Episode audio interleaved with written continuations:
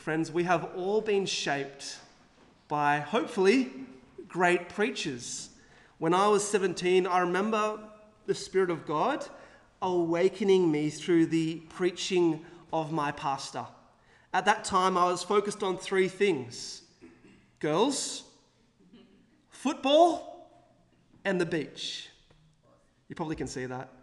If I attended church, it was begrudgingly or just to perform on stage with the band. I was a baby believer. But everything changed when a new pastor arrived. For half a year, he preached on the book of Revelation, and through his heartfelt teaching, I was comforted by the love of God. I received a bright new hope of the future. I grappled with the spiritual warfare that is going on behind the scenes of the world. I marveled at the glory of Christ, the Lord of Lords and the King of Kings, and said, Yes, Jesus is the victor. Sitting in the front row at the edge of my seat at times, my pastor labored to further my newborn faith through the preaching of the word. And today we're beginning a new series on the book of Titus. And in the opening verses, we meet two people Paul, who is the mentor, and Titus, who is his colleague and mentee. In this short passage, we see that Paul was entrusted to preach, but more than this, the opening verses reveal a pattern of ministry for Titus to follow in his work on the island of Crete, which is a Greek island south of the mainland. And so let's take a look with me at the first verse. The first word in the letter to Titus is Paul. Who is Paul? Well, we learn two things about Paul in the beginning of Titus. Firstly, we learn that Paul is a servant of God. The word servant is doulos. Can you guys say that? Doulos. And it literally means slave. From the beginning of his ministry, Paul took on this title of great humility. In Romans chapter 1 verse 1 he writes, "Paul, a servant of Christ Jesus, called to be an apostle set apart for the gospel of God." In Philippians in the opening verse, he also declares, "Paul and Timothy, servants of Christ Jesus." And so after his dramatic miraculous conversion to Christianity, we remember Paul was actually a persecutor of the early church. After his conversion, Paul surrendered everything to Jesus, to God. He came under the exclusive control of his Lord. He committed himself wholeheartedly to gospel service. The life of Paul was utterly devoted to his divine master. Paul was a servant. Paul was also an apostle. The word apostle is apostolos, which means sent one. In the New Testament, apostle indicated someone who was dispatched to go somewhere, authorized by the authority of Jesus Christ himself. Those who were sent by Jesus were given a one of a kind commission to proclaim the gospel. And so Jesus came, he died, he rose, he ascended on high, he said, Goodbye, I'll give you my spirit. And his apostles went into all these corners of the earth, we pray. And it did happen. We're here in Australia to proclaim the gospel of the kingdom. And so, in this sense, Jesus continued to preach, but not through his earthly body he preached through the anointing of the Holy Spirit upon his apostles. Jesus was, big word, it's in the ESV translation, translation um, manifested. Jesus was manifested, brought to light, appeared through the preaching ministry entrusted to his servant Paul. In other words, we hear the lovely, sweet, gentle voice of Jesus, our God when we listen to and absorb the words of Paul. The words of Paul are the words of Jesus. I first unraveled this, and it was, oh, aha, an aha moment at Bible college when I heard this. The lecturer at the time urged the class to open their Bibles to the Gospels, so Matthew, Mark, Luke, and John. He said, Raise your hand if the words of Jesus are in the red letters. A few of us cautiously raised our hands. In a gentle tone, he persuaded us to ditch our red letter Bibles. What was his point? At best, we might be tempted to give priority to the red letters over the black letters. At worst, and this happens today, we might set the red letters of Jesus against the words of the apostles, and in reducing the authority of the black letters, we then treat Jesus like he is incapable of discipleship, for the apostles he entrusted cannot be trusted. Jesus preaches through the words of Paul. Paul has been sent by him to continue his ministry on earth. And so we've learned about Paul, the man. Let's now move to the message, the word. What did Jesus preach through Paul? Look still at verses 1. Paul preached for the sake of God's elect, says the ESV translation. Who are the elect children of God? Ephesians 1, verse 4 says, God chose us in Jesus before the foundation of the world that we should be holy and blameless before Him. The idea is that before the beginning of time, God appointed to everlasting life those who would believe the gospel. God chose you, in other words, before you even could recognize Him or know Him or comprehend Him. God chose you before you chose Him. And it's even crazier than this. Even before the first star of creation, eternity was etched on your heart. Wow, think about that. Eternity was etched on your heart if you love Jesus before the very beginning of time. Even though Paul had no clue who God had chosen to receive eternity, Paul was a slave for the faith of the elect. But what did he do for the elect? Paul lived for the purposes of their faith. The phrase for the sake of, and I'm getting a bit nerdy here, so listen please. The phrase for the sake of can also be translated for the faith of or for the furthering of the faith. These versions show that Paul had probably two main goals if we hold these two views in tension the beginning of faith and the progress of faith. And so Paul was set aside for the elect to not only go to them on the streets and evangelize them, but also to bring them into church communities so that they can be discipled and grow in maturity. He suffered on the streets to evangelize and he grinded away, often daily, to proclaim the gospel and all its substances. Paul lived and breathed to help the elect not only embrace Jesus as Savior, but also as the Lord who rules over their lives. But what was his chief goal? Well, look with me, verse 1 still. Paul preached the knowledge of the truth that leads to godliness maturity was his end game. Paul was never satisfied with a simple conversion story. Imagine that Paul was Billy Graham. Do you guys know who Billy Graham is? He was a great evangelist who swept throughout Australia. Many people came, got saved through his ministry. Imagine Paul was Billy Graham and a thousand people responded to the gospel at one of his revival nights. Believe it or not, Paul would not be satisfied in that situation.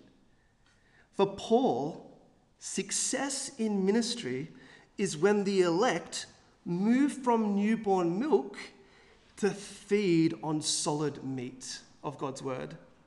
His goal was to bring about the obedience that comes from faith in Romans.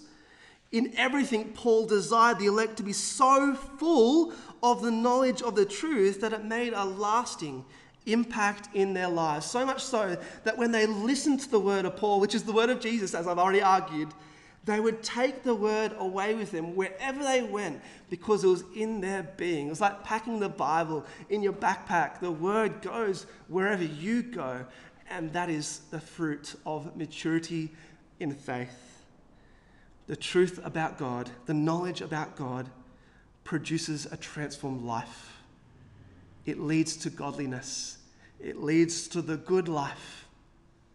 Right belief leads to right action. The more we accept the truth of the word, the more we will resemble the divine author who spoke the word into existence. Tozer said, The Christian is strong or weak depending upon how closely he has cultivated the knowledge of God. Think about that cultivating something. It's like chewing on the word. As we meditate, chew, it gets absorbed into our being, it's metabolized. We need the truth to bear the image of God. And one of the greatest needs in the local church is a plentiful supply of gospel certainty to nourish our souls into eternity. I then, where's my Bible gone? It's here. I simply want to encourage you to eat this book. I'm not, I'm not literally talking about eating the pages, but devour it, get into it. Because if we are all deeply in this book, imagine what could be possible in our church family if we were all so deeply embedded in the life of Jesus. It would be a miracle, it would be transformative we would be a city on the hill that can not be unseen. Our love for Jesus, our love for each other, our love for the world would be hot, blazing in our community. And so Eugene Peterson, I love this quote, said, Christians don't simply learn or study or use scripture. We assimilate it, we take it into our lives in such a way that it gets absorbed into us, metabolized into us. So feed on the wonders of God's grace found in the Bible. Like Jesus, make it the staple of your daily diet. For if we eat the truth, we will digest reality and become like God, like Jesus. But is that all, all Paul preached? We've learned about faith, we've learned about knowledge that leads to godliness. Those two things hang upon one key thing that Paul preached. Are you ready? You ready? Hope. Paul preached a faith and knowledge that rests on the hope of eternal life, says the NIV. Hope is the foundation of faith and knowledge. There is no basis for belief or holiness, maturity, or living for God without the guarantee of eternal life. The hope of eternity is the basis on which the superstructure of faith and knowledge is built. The foundation of hope is so robust that it was promised before the beginning of time, as we already know, by our God who does not lie. Verse 2 Before the dawn of time, God the Father vowed to embrace us forever in Jesus. How comforting is this news? We are known from God, by God from one end of eternity to the other end of eternity. Think about that. Isn't that profound?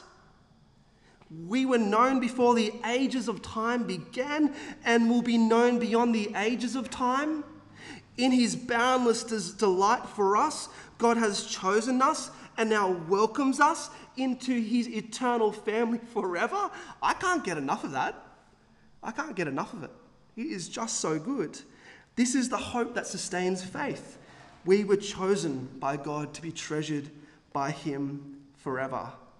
We are not saved by our merits, but because the grace of God that brings salvation has appeared to us through the preaching of the gospel. If you believe in Jesus, be therefore full of hope. God sees you, He knows you, He delights in you, He chooses you, He even loves you, and He has a grand future for you. That's our God who gives us hope of eternal life etched on our hearts before time began. So we've heard about Paul. He's a servant and apostle. We've heard about his message faith, knowledge that leads to godliness, and hope. And the final thing that I'd like to look at today is Titus, the mentee we are now introduced to Titus, Paul's colleague and mentee in the gospel. And who is Titus? Well, if we look at the text here, we see that Titus is Paul's true child in a common faith. The phrase true t- child tells us that Titus is younger than Paul, like a son to his father. Since he is in the common faith, Titus holds the faith that was once entrusted to all the saints. In other words, the faith that was carried on to Paul is carrying on to Titus, and this is the chain, the common faith, the orthodox faith. There is no heresy here. This is a reliable, trustworthy faith because Titus is enjoying the grace and peace with Paul, the one faith carried on throughout the ages. Further, scholars believe that Titus was a man of extraordinary um, pastoral sensitivity and exhibited outstanding abilities in leadership. From 2 Corinthians, we, we learn that he was gifted in organization. He, he uh, arranged the relief packages for the poor in Judea. He also was quite trustworthy. Paul urged him to go to Corinth to represent him. And finally, in Titus, we learn that he is wise. Paul will use his peacemaking skills to put back into order the church of Crete, which is losing sight of the gospel of Jesus. And it's just, the, church has gone crazy, as we'll learn in the weeks to come. But is that all Titus will do? No. Paul opens this letter with a long introduction to distill the vital core of his gospel ministry. Paul, by opening up the letter the way he does, provides a pattern for Titus to follow. Like his mentor, Titus will too be a servant of God in the apostolic tradition of Paul and Jesus. Like his father in the common faith, Titus will preach about faith, knowledge that leads to godliness, and the hope of eternal life, but this is no ordinary preaching. Paul makes the point that eternal life, as I've already shared, is manifested, appears, is brought to light through the preaching of the word. And I'd like to share what Tim Chester says about this on the screen. He, I couldn't say it better than him. Eternal life is brought to light in preaching. The eternal promise of God appears when we share the gospel. Eternal life appears in your town when you speak about Jesus. As you speak the gospel, eternity enters history. Christ is made present. He appears, and people meet him in our words. Eternal fates are sealed by the words of our mouths. The model for Titus is thus the model for us. Eternal life, think about it. The hope of eternal life breaks into human history, enters into Scone and the surrounding towns as we simply proclaim the good news of salvation. Yes, there we go, one amen. For the love of God, let us then evangelize. Evangelism is simply the art of proclaiming the gospel. But evangelism is not limited to sermons or revival nights. Evangelism is simply bragging to others about Jesus, like my mentor in the faith who came here to preach to you guys for a month, Laurie. That's him with all the youth evangelizing, bragging about Jesus in my old church. If you're feeling intimidated to share the faith, remember you are already a seasoned evangelist. You are a news sharer by nature. You, are, you share about your favorite sports, your epic sales that you find, or a restaurant with delicious steaks. I love a steak, you know that. But this is the heart of evangelism sharing good news with the people we love.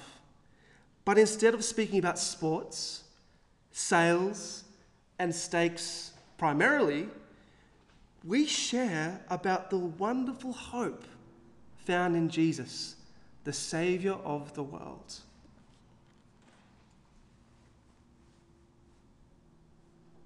And so let me conclude with these words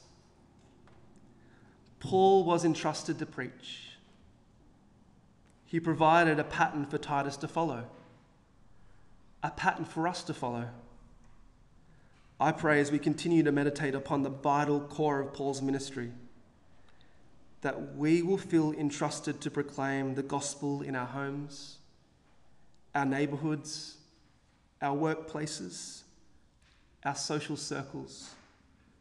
The gospel is the power of God that brings salvation to everyone who believes. Eternal life appears in our town when we speak about Jesus. Let us then be beautiful feet who bring good news. Let us live as people entrusted to preach the gospel. Amen. Amen.